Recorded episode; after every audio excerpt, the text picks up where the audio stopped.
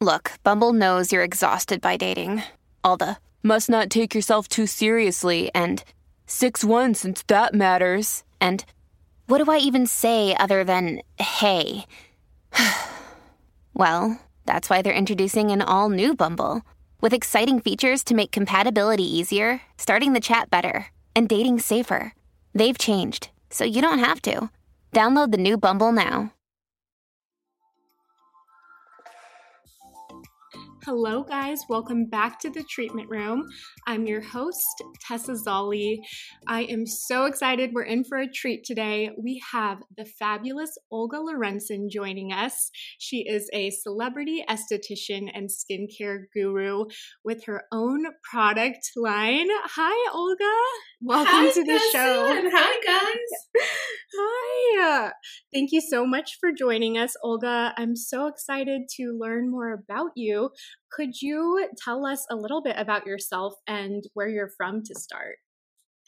Uh, hi, everyone. Well, um, I am formerly from former, I mean, from former Yugoslavia, and I came to United States almost 30 years ago.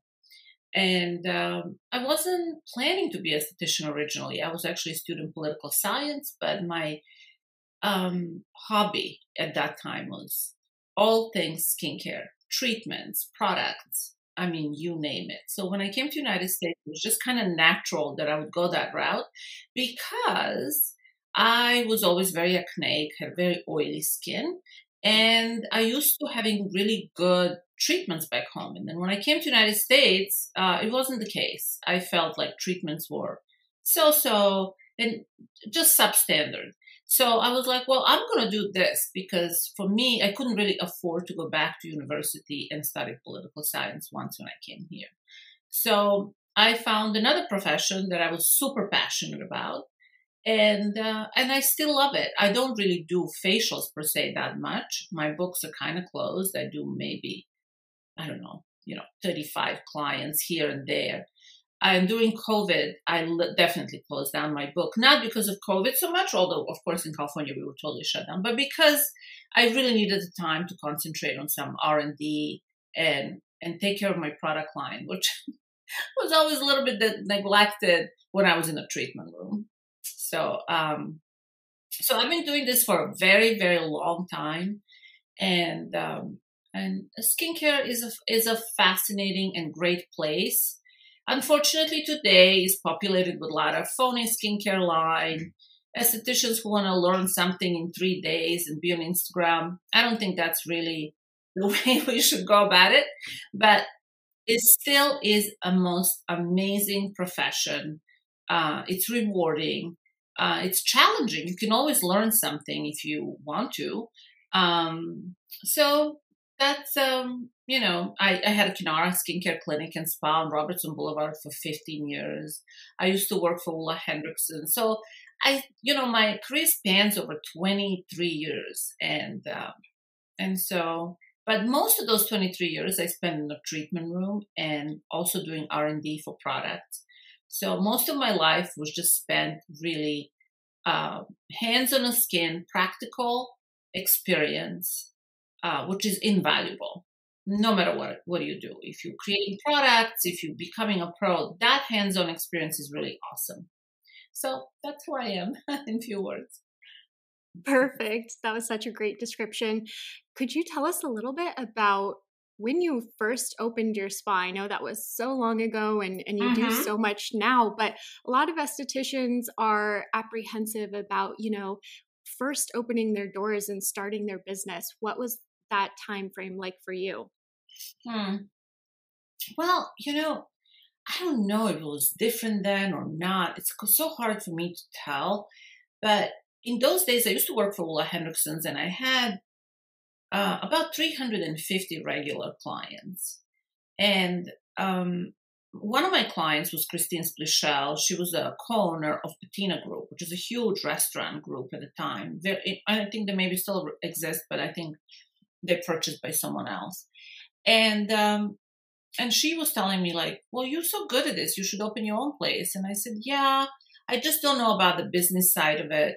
And she's like, "Well, I'll help you." So her and I basically became partners, and um, this was right after 9-11 and because of her help i was able we were able to raise over 2.2 million dollars to open our first place so you need to you don't need to go that big i actually sometimes regretted it that it was that big and enormous because it's just it literally consumes you. Um i think you the best way is to start slow and really learn. Be at the place where you can learn something substantial. And have a mentor that can be open and they can teach you something. Um, and then build up a little clientele before you open your own place, just to be sure that you can handle all the overheads and everything that you need to do. Um, and also, you know, it, it all depends. There's no right way or the wrong way. Some people are really happy working in an environment where they can just show up to work and then go home it's a less stress. My estheticians were probably who worked for me the the most spoiled estheticians in the universe. I did everything, and I liked it like that. I provided products, ingredients, trainings. We had absolutely beautiful place to work. We went out. We had, we had fun. I mean, everything was encompassing. But you know, not everybody's the same.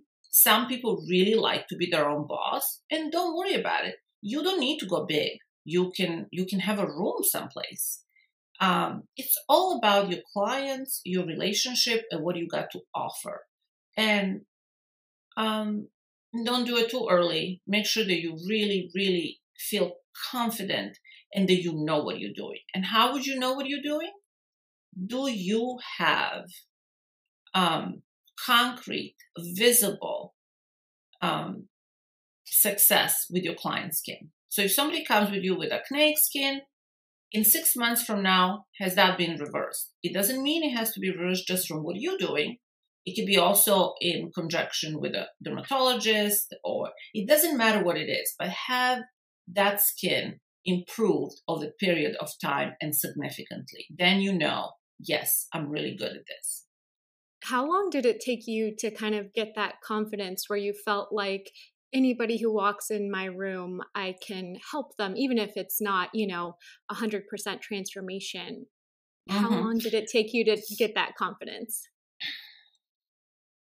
You know, I can't, I don't know that I know exact time, but it was at least five years of working five days a week. I was working at that time at Aida Grey, and I was so new. I was really young. I was 22. Um, all around me were super experienced estheticians. I don't think they even noticed me. I was just trying to learn as much as I can. And I think it took about five years when, you know, I don't know, I had thousands of years, uh, thousands of hours of experience and hands on. And all of a sudden, it's just so uh, effortless how that happens. You just literally look at somebody's skin and you say, I know exactly what you need. And I know exactly what I need to do to help you. I think that's why it's very important not to have a big ego.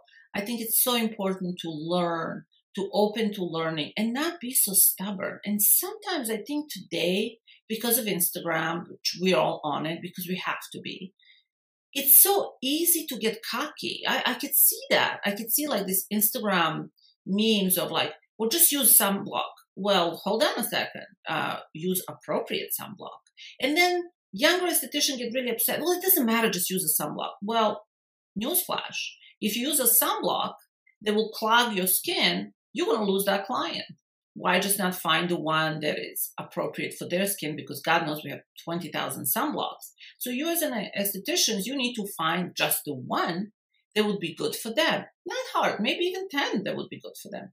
So I think openness rather than just kind of following the herd. I, I see a lot on Instagram, and I don't really get involved that much because now that I'm more of a brand oriented, I don't care to chase that. But I think if I was younger and I was really just starting out, I would have. But who knows? At that time, I maybe wouldn't have this knowledge, and maybe I would be doing the same thing. I have no clue. you know, yeah, no, I know what you mean. It's it's there's I would say equal emphasis it seems on creating your Instagram account and creating content as there is with the skincare education. And it's tough because that's so important. We all need to market ourselves, and it's where clients find us a lot of times. But I love what you said about bringing the emphasis back on the education and actually providing advice that's specific to the client. Yeah, absolutely. Often, I, I think I was I was scrolling through Instagram the other day and I just saw like so many different posts of yes, how you need 20,000 products and layering. No, you don't. And for whom?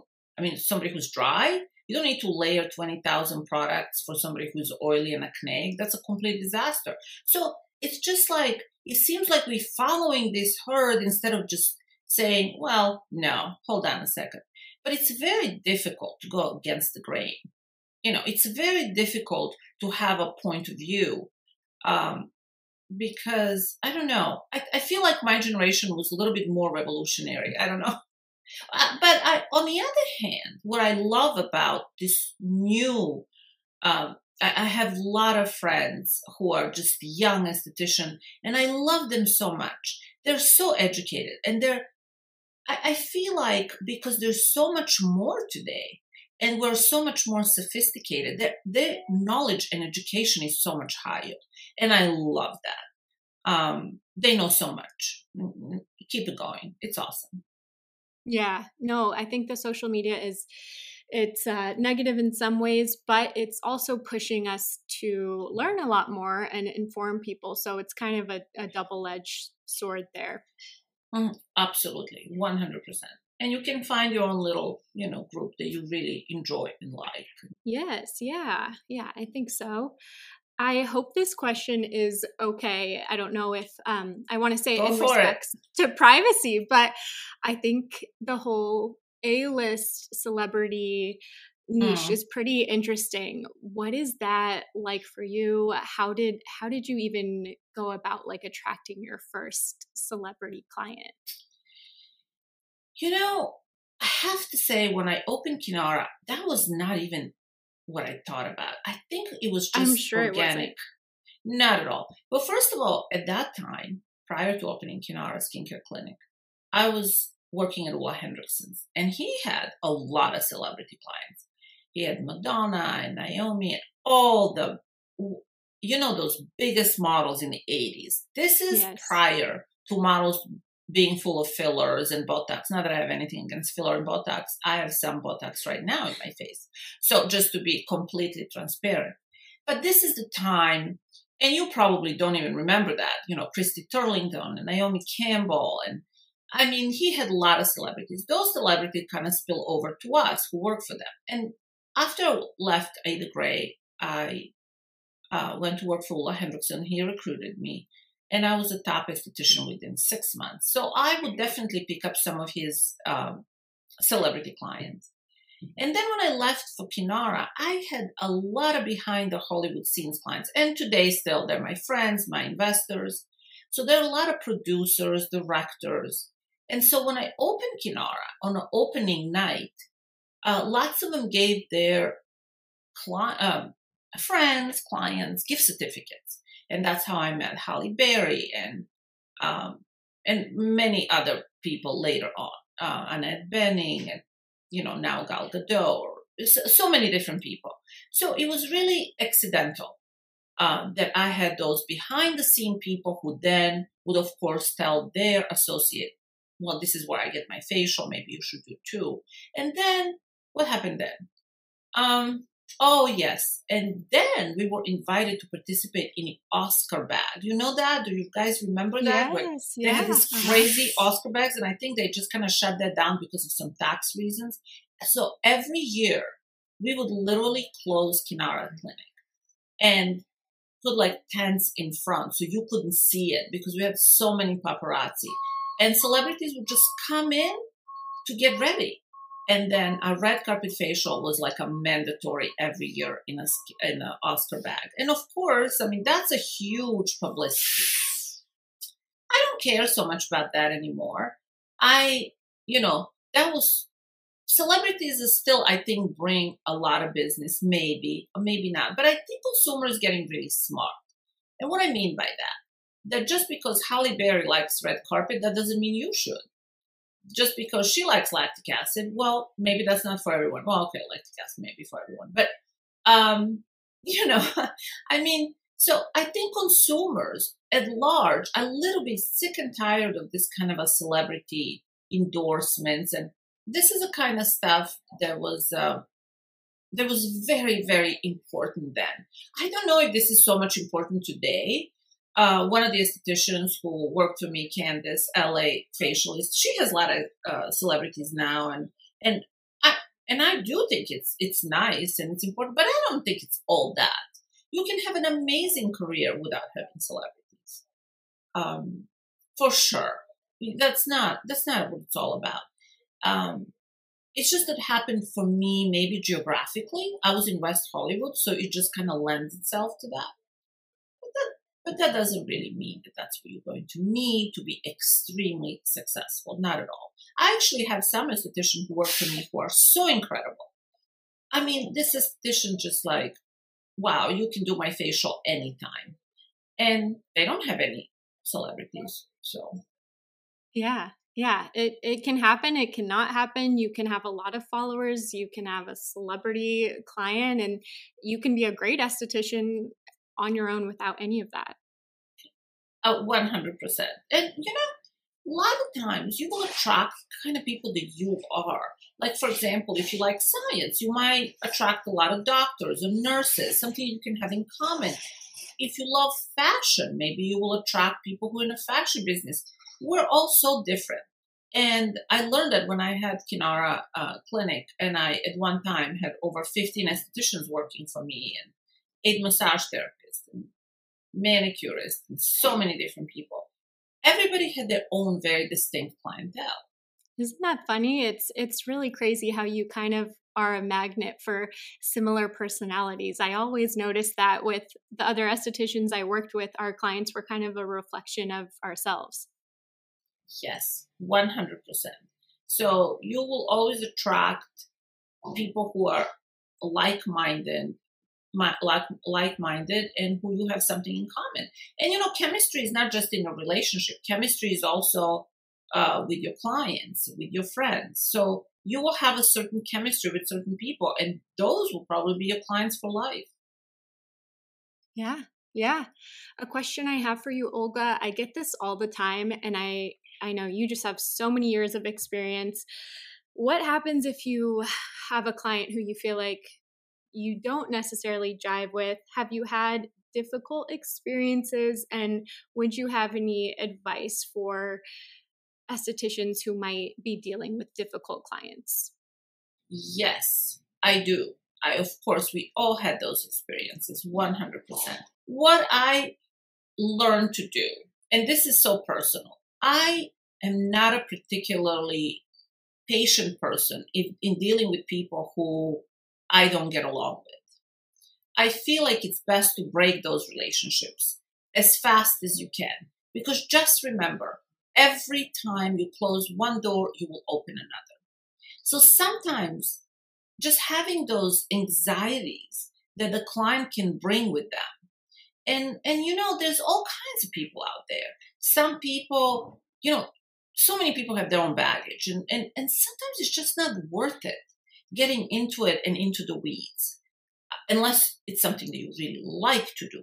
Other than that, I say close that door, politely invite them to go see someone else, and the other door will open and you will get somebody who is really fantastic and awesome. I cannot tell you how many times I've fired a client. Many times. I literally would say, um, when I was at Ole Henriksen's, I would tell them that they can see somebody else. I would tell a receptionist to book them with somebody else that I will not see them anymore. And I have never worked for anybody who told me that that's not okay. And if anybody tells you that's a really bad boss, because you should have a right who you spend your, you know, 55 minutes with or 50 minutes with or hour and a half with. But, um, and then when I was at Kinara, I also would fire clients and I would tell them that they can see one of my other estheticians who they would probably like better. And you know what? Sometimes it would work out. Sometimes they would see somebody else and they would love each other. It just wasn't right with me. I'm very black and white. I'm very straightforward. And, um, and I, I don't like to play a lot of games. And I think if the if the people were kind of skewed that way, that just wasn't going to work. And my treatment room is my domain. Absolutely. You don't, you know, my clients were not allowed to run the show. You know, when somebody lays down in your treatment room and say, so what I, what I want you to do today, no, I am an esthetician. I'm the boss. You're coming to me because you trust me. If you want to dictate what's going to happen in a facial, you're just going to have to go to someone else. So that, that was my I mean, but I can't say that that's right for everyone.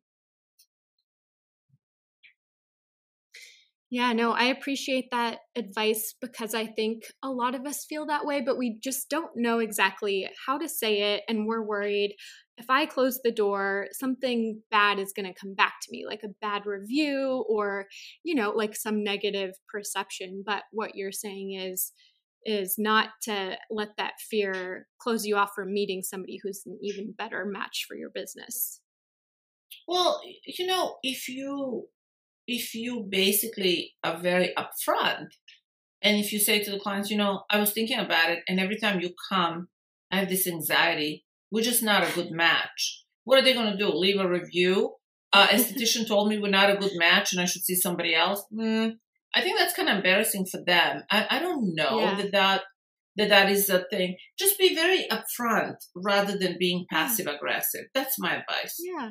Yeah. No, I love that. I mean, yeah, and if they do leave a review, so what? Don't let that scare you. So what? Yeah.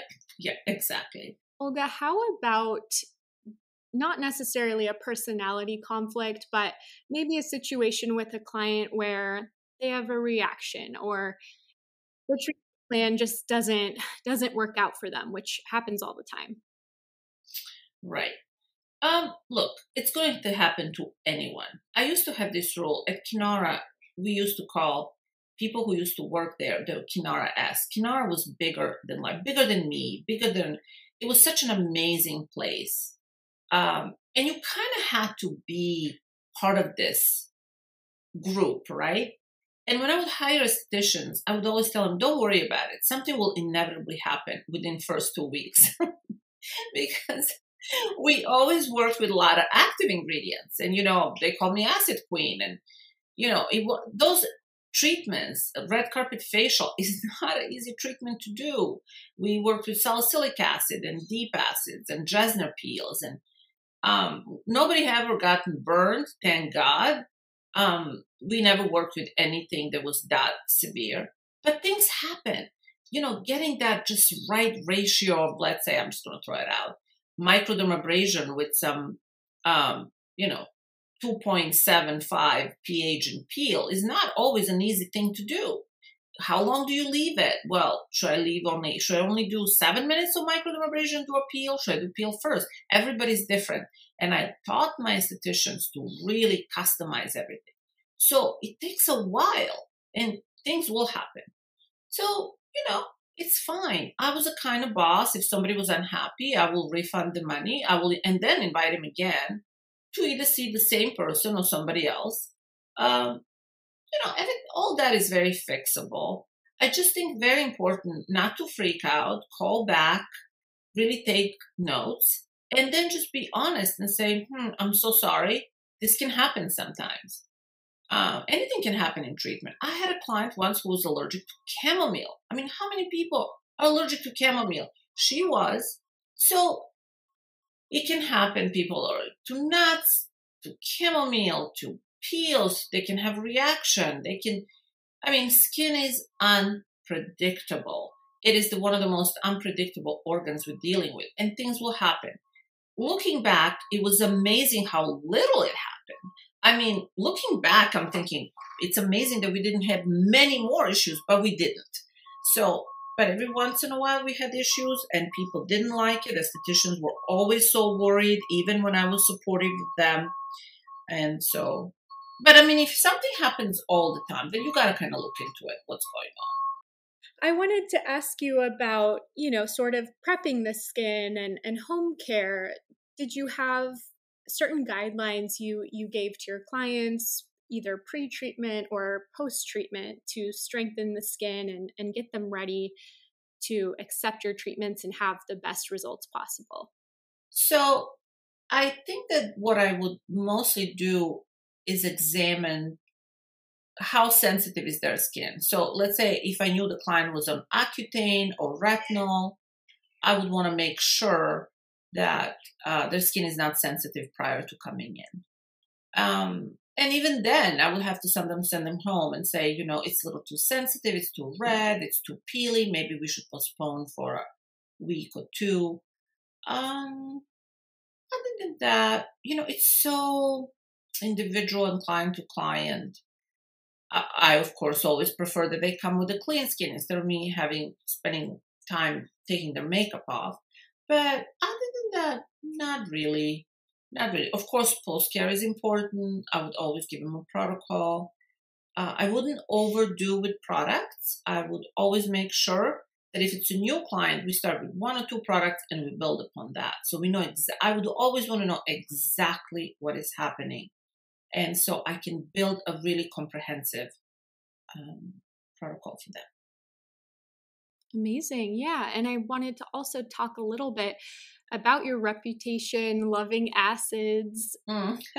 how, how yeah. do you use them in your treatment room? I know you have your amazing cheat sheet on your website that I was looking at, and I really recommend any estheticians listening to have a look at Olga's website because it talks about the acids.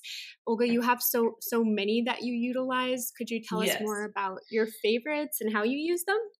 Yes. Well, I think you know my favorite is lactic acid. High, you know, because for most skin types. It's one of the entry. I, I call it a gateway acid into, into many other acids.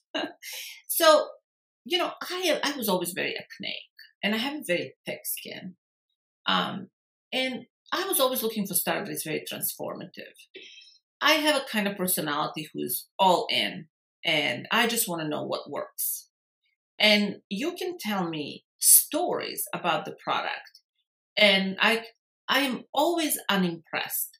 I just want to know is it going to work?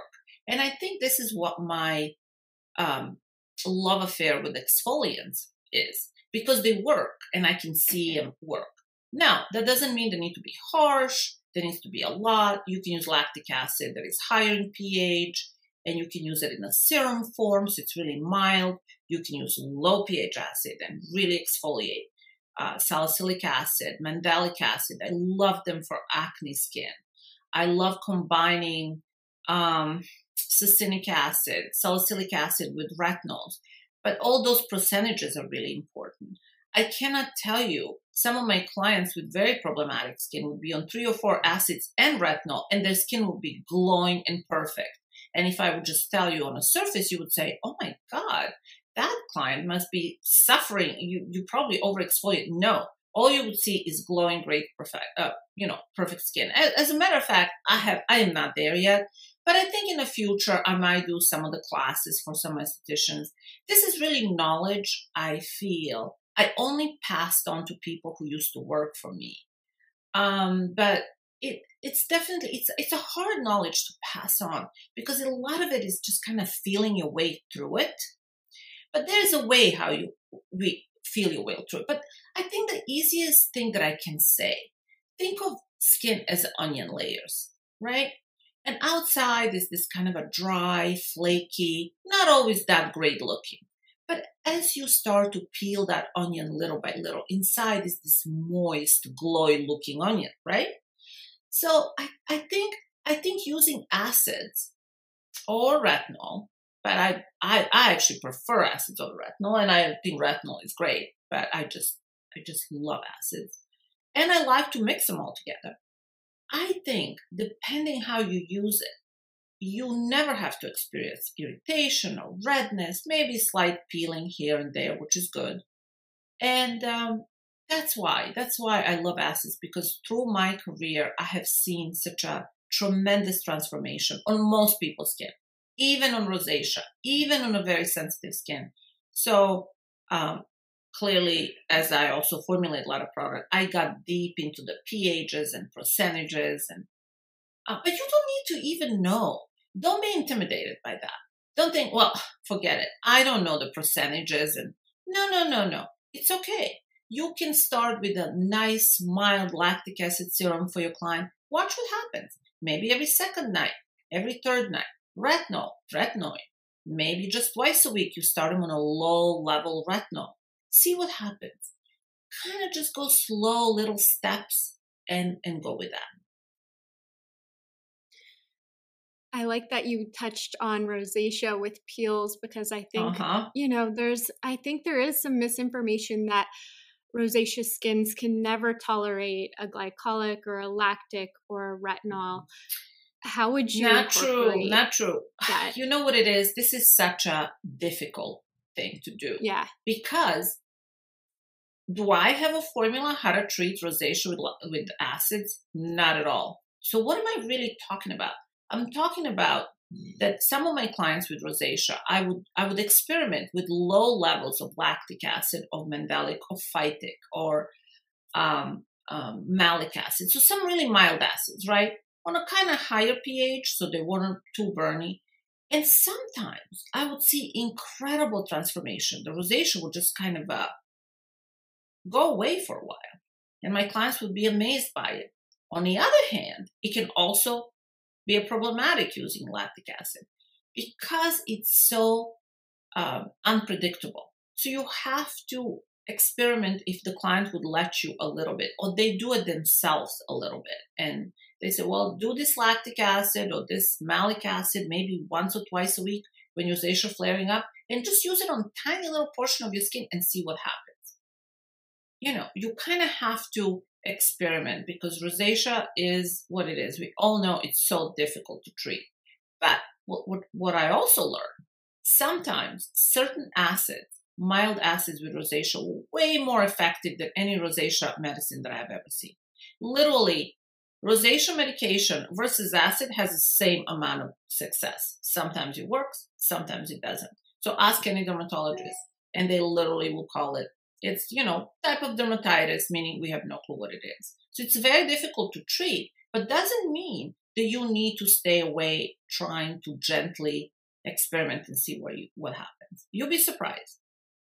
Yeah, no, I agree because I think there's kind of this like general idea among consumers that rosacea equals you need to look for just calming, soothing, moisturize. Yeah. But I think we a lot of we esthetician us estheticians who have training with rosacea, we know the mites can feed off of the oil. So if you're using acids to minimize the oil, it can be helpful. Incredibly helpful, yes. and also when you sometimes talk about yeah you look, look using some of the moisturizers with oils can be incredibly irritating to rosacea or any skin condition especially sometimes i mean i have even seen tea tree oils in, in, in moisturizer treating rosacea probably one of the worst oils ever. I mean I, tea tree oil never touches any of my clients skin because it can be very inflammatory. Oils and i love oils now that i'm older. When i was younger and i had oily skin the, no because they can be very inflammatory. Sometimes it's better to use acids. It can really lower that inflammation. Um, and sure, of course, you can you can mix it with some calming ingredients, no problem. Oats and squalene, and yeah, sure. Um, but you know, the key word is estheticians. We're a little bit like gardeners. We have to. The more you work, the more experience you'll have, and you will undoubtedly know what works and what doesn't. You will have your own formulas. They will inevitably work every time. It's going to take a while for you to get to that point. But also, we are a little bit like gardeners. We kind of throw some flowers out and see if they're going to grow. And your clients need to be ready to go into that kind of a journey with you. And when they do, and at least my clients, what they did, I have to tell you, my clients are the most boring clients in the world right now because they all have a perfect skin. Literally. I sometimes have to tell them, you need to bring me somebody with acne, somebody really complicated.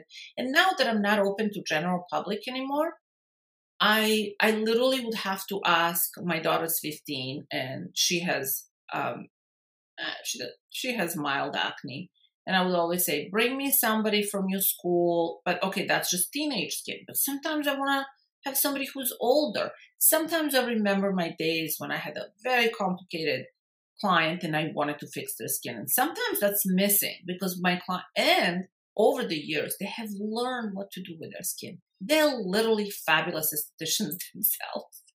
so, you know, they're, they know how to read ingredients. They're, they're just, they're just good. Yeah. But they're not as Yeah. fun. yeah. When it came to to your acne, were there things you did that you found to be effective that you could share? for me personally, you have to understand this was 25 years ago when I had acne. And um, back in Yugoslavia, they used a lot of sulfur, and that was very effective.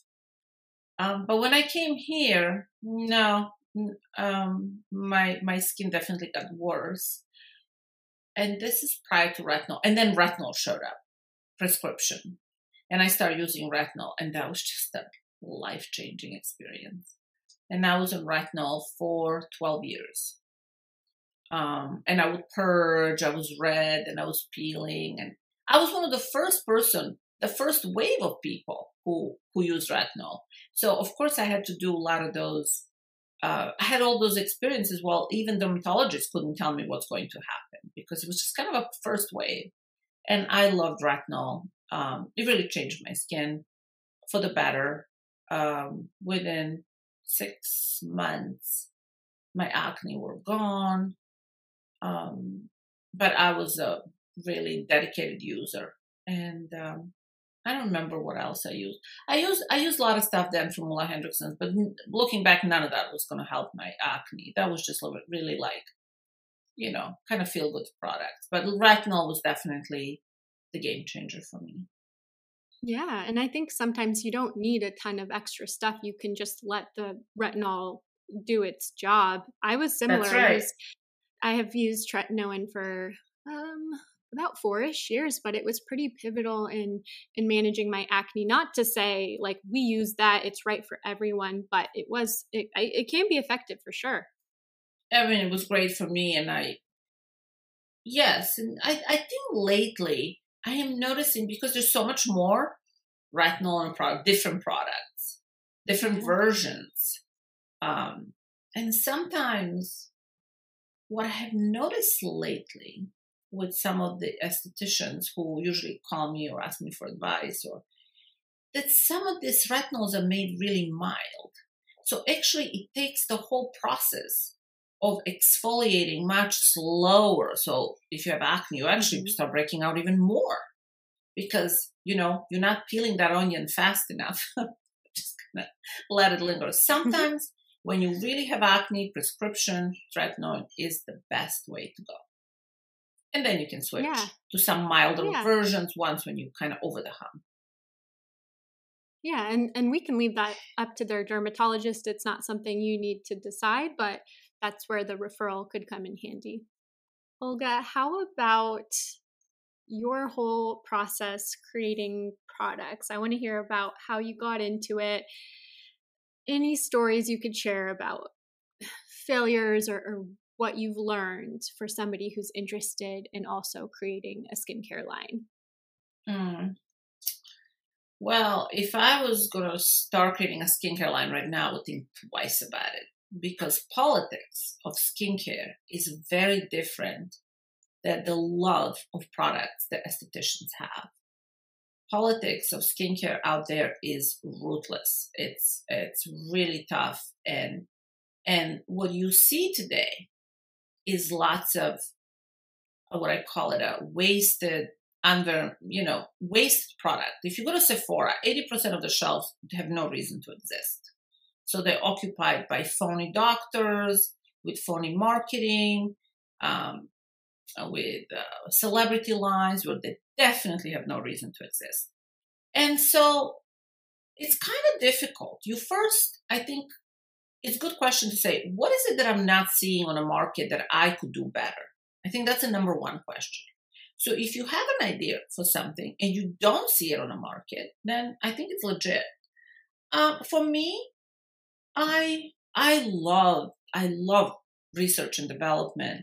I love products, and I always anything that I have, I would look at it and I would say either this is missing, like red carpet facial. When I made that, I was like, there is really no good at home treatment. Now, I mean, red carpet has been duplicated and copied so many times. I'm sure there's like 50 different versions out there.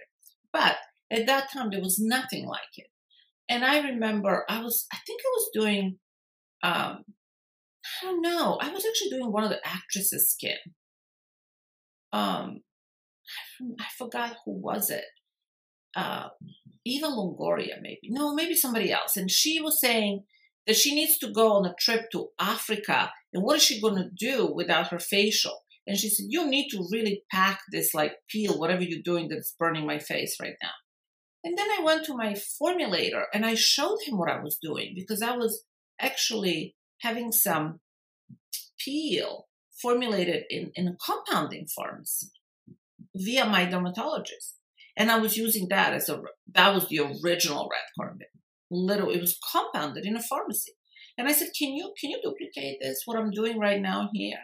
And he looked what I was doing and he's like, oh, I see what you're doing. Okay, yeah, I think I can. Um, and so that that's what it was. But prior to red carpet, my very very first product was lactic acid hydrating serum because when I opened Kinara, I was already I think I was thirty. I was thirty-two years old, and I was still always oily and congested. No more acne, but and I wanted a product that would be kind of anti-aging but hydrating, but exfoliating. so lactic acid was the first product that I basically made for myself, and that was nine times skin quencher, and then it was red carpet.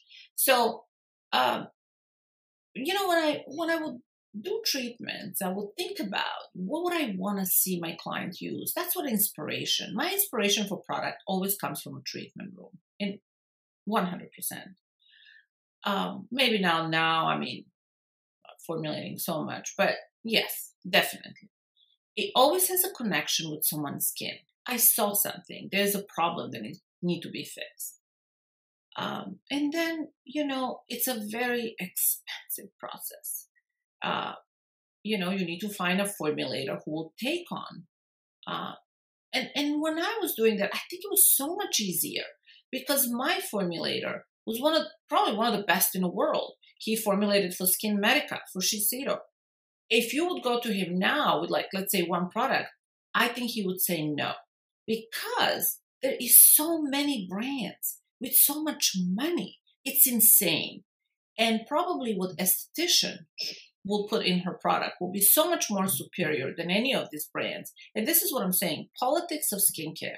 It's kind of a dirty business right now. It's not as fun as it used to be. Um, and so if you if you really have a passion and desire first and foremost make sure that you have some funding behind you. Because your minimum orders will be anywhere from 5 to 10,000 per unit right? Don't forget you're going to need to find a formulator formula is usually about 9,000 to produce per SKU um, and then you're going to need a component. So you're going to need somebody to design your packaging. I never cared about it too much uh, until recently when I just decided to go straight into distribution, but it is important. Um, and then, of course, you have to find a manufacturing plant who increasingly having higher and higher minimums. It used to be, I used to be able to make a moisturizer for 3000 but now it's 10,000, right? It's getting it's getting kind of a little bit more and more demanding. And testing. You need to do it right. I'm going through this process right now, so this is all super valuable and it's it's a process you want to this is just good i think for people to hear because everybody wants to create a skincare line but there there's a lot of little pieces that go into this and mm. You know, I was thinking I could do this in a few months. Here I am a year later. It just it takes a lot of time and patience and it's something like you're saying you don't want to rush. You want to do your due diligence with the testing and and the ingredients and all that. And then when you're a professional and when you know what you're talking about, you think that wow, I, I created this product and it's really cool and it's very helpful and I know that it's good and then all of a sudden you learn that that means absolutely nothing unless you have some amazing marketing. And that's the most Yeah. frustrating part. Uh, when I had Kinara, and even when I, you know, made my place much smaller, I never had marketing, really, truly. So it's amazing that I got anywhere. This is the first year that I hired Wow. marketing expert after all these years. And it's amazing. Yes, your sales go up through the roof. You all of a sudden are really noticed. Uh, your product is your product is being noticed actually, but that is so expensive. It's mind boggling. And and yes, and then and then as somebody who's an expert, you get kind of a little bit like, wow, I have something amazing, and then I have to endure some Antoine Bader with some completely BS marketing and product that is worth 20 cents, but yet it's sold for $300 or, or, you know, so many just ridiculous brands with no reason to exist. Right. Because what I do first, I break down the ingredients. If somebody tells me they have a patented formula, which is usually not true, I send it to my chemist to break it down. So, you know, it's a lot of uh, fake marketing. And then you, you're up against that. You're up against that too. So you have to think about, wow, so how am I going to market this so I can be true to myself and basically not lie? That's a difficult one. Mm-hmm. Yeah, yeah, and keep people's trust. I think that's that's also true, and it it's like it seems like every over the counter brand is coming up with something new all the time. There's even you know activewear brands who are getting into skincare because it can be profitable and you have your clients and your friends asking is this good what do you think of this and so much of it really is the same and 80% of it is not going to do too much Well, I think that it's very important for a esthetician to educate the client. If the person is not a skincare expert, they have no business making skincare. So, for example, my clients are not allowed. They're allowed to use Dennis Gross. They're they're allowed to use Skin Medica, Alastin. Um, they're allowed, they're allowed to use a lot of brands besides me. iS Clinical, skin SkinCeuticals. They're Yeah. not allowed Yeah. to use random brands. My client will never buy a skincare from Kardashian or Jenner or, uh, you know, Jennifer Lopez. I mean, that's a pure exploitation of a client, of consumer. I mean, what? I mean, did you not make enough money of your movie? Now you have to make a skincare line. I mean, these people know next to zero about science. So no. And I think it's job of esthetician to be very upfront to that and say, do not support that. It's not good for anyone. It perpetuates really bad business model.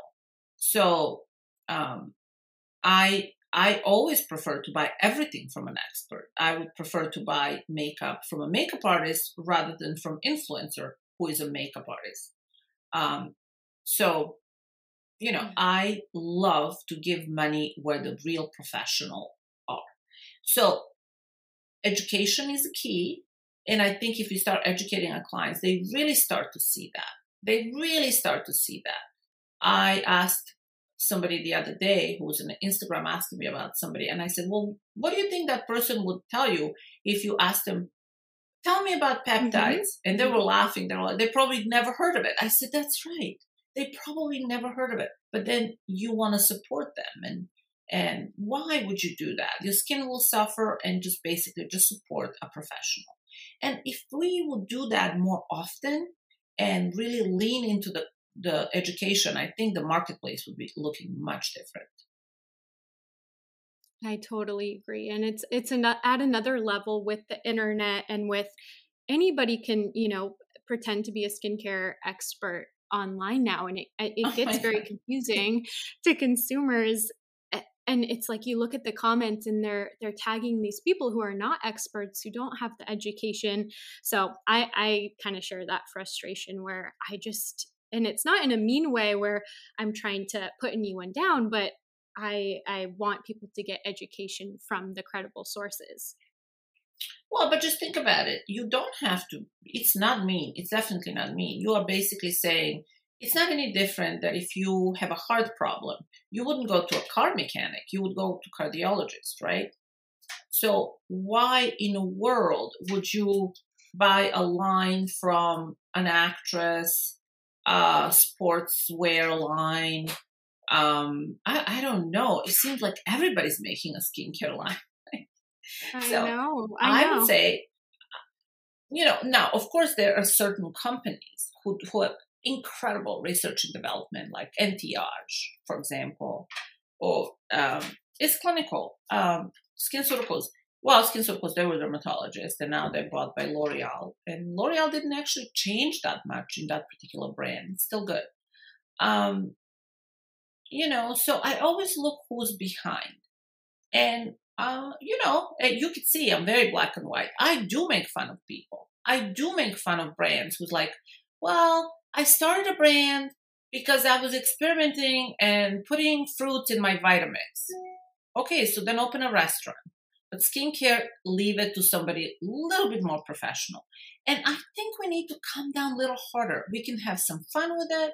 We can joke about it, but it's a serious because, uh, you know, somebody recently who I really like, she's a she's a nurse injector. She came out this really great product, and um, I support uh, my industry, of course. And then I was thinking, this is so wrong this is an incredible product, yet she's going to have a really hard time marketing this in the sea of nonsense. So, less nonsense, more real skincare. It could do us all a lot of good. 100%. I totally agree. And I'm I'm glad you said it and said it with so much confidence. When it comes to hiring estheticians and and your you really do have an amazing staff, by the way. Everyone I spoke with over email was so kind and, and caring. And I can tell you care a lot about customer service and you can just see the effort you put into hiring people. How do you go about hiring? Are there qualities you look for? You know, it's really hard because sometimes I would hire people who I was confident they would do an amazing job and it didn't turn out always like that. I don't know that I'm like the best uh, person who knows how to hire. I would usually, at Kinara, I had my lead esthetician hire all other estheticians. I only hired initially. But, you know, it's really difficult, uh, especially when you're hiring somebody who's an esthetician. I would usually have an interview ask them about their philosophy, which is actually less important oftentimes than their practical. I would ask them about some ingredients, some basic stuff to see if they know, just some basics, right? Because I also feel I, I was also really heavily rely on that I will educate them. I also prefer to hire somebody younger who maybe didn't know as much so I can really educate them. Or I would like to hire somebody who is much older um, well, at that time I was in my 30s, so I would hire somebody who's in their 40s. If I kind of agreed what, what they were doing, if I see that they were really amazing, well, then it was a done deal. Then I didn't have to do anything. They like literally, well, you know, I would put them on the floor and they were just super performance people, right? So it all depends. How much time do you have? How much do you want to invest in training versus do you want somebody with a complete set of knowledge and just kind of do your way because you're going to have your way and you're going to want to have your estheticians do it the way you like it. So, um, but always make sure facial is a creative process. And I would have this rule that um, I would have, we would all go by my protocols for six months, and protocols can then come off and then they can become creative. And I think this is why my estheticians were super happy. Well, they weren't my estheticians, they were just my colleagues. And um, this is what we call it Kinara esque, that they were really, we were all really loving and enjoying the process. But honestly, I'm like probably the worst person to ask about hiring. I made a lot of mistakes. because sometimes you just got by gut feeling, and sometimes, uh, you know, I don't know, I would hire people that I really liked and then sometimes people that I really liked as a as a people and personally didn't always do the best performances. My lead estheticians, I had so almost nothing in common, and she was brilliant. So you know, it all depends. Maybe a better question to ask you would have been how how can somebody who's an esthetician go about getting a really great job, such as working with you? Yeah, well, I no longer hire estheticians, but I am open to anyone and everyone to give you advice or help you out. I, I just love estheticians. This is the best field ever. You know, be confident. Never think that you are not good enough for the place that you want to interview. Never think that. Never think that. Because you need to go, you need to show your face, you need to tell them who you are. What would you like to do? And and it maybe is a little tough today because you might want to work at a dermatologist's office and they're not going to respect you as much as somebody like me. Because to me, the uh, estheticians are the top of the top of the top on on on beauty industry, right? I think that estheticians are the smartest, the best, the brightest, clearly. But you know, when you work in a dermatologist office, that's not always the case. You're not always treated that nicely. Doesn't matter. Just handle it. Just learn as much as you can. Learn, learn, learn as much as you can, and never think that you're not good enough to show up and show your face. It's okay. I love talking to anyone. Sometimes I couldn't hire really young estheticians who are right out of school, but I love talking to them. I could see the spark in their eye, and I would tell them, circle back in a couple of years, and lots of time I would give them a job in a couple of years. I love passion. If you have passion, your doors will be open for you. It might be a little hard. Listen, everything is hard in life. If it's easy, everybody will do it. Just just remember that. But learning and confidence would get you, will pretty much open any door. Thank you so much, Olga. I think that is wonderful advice, and I hope everybody listening really takes that in. Olga, thank you so much for coming. Thank you, Tessa, and guys. Good luck with everything. thank you. Where can we find you? Oh, with, oh, you can find me. I'm located in LA, and I do have his Instagram, Olga Lorenc Skincare, and uh, you can always direct message me. I literally, I am not uh, beyond reach, and if you need advice, you can reach out to me. Um, and we still answer like clinic phone number. It's a kind of like a customer service, but reach out to me on, on Instagram. I love to hear from estheticians. It's literally my whole life and every all my success is because I was an esthetician and and I, the rest of my life will be dedicated in of course for my brand and when I have a little more time really dedicating to helping other estheticians succeed because I'm certainly not in the in a competition with anyone anymore. no. No, good. So Thank good so luck much. and and yes, and good luck with everything. Tessa, thank you. You're such a beautiful voice. I could totally see why Oh. you're having successful podcast. thank you for everything. Olga, thank you so much. Okay, we'll talk soon, guys.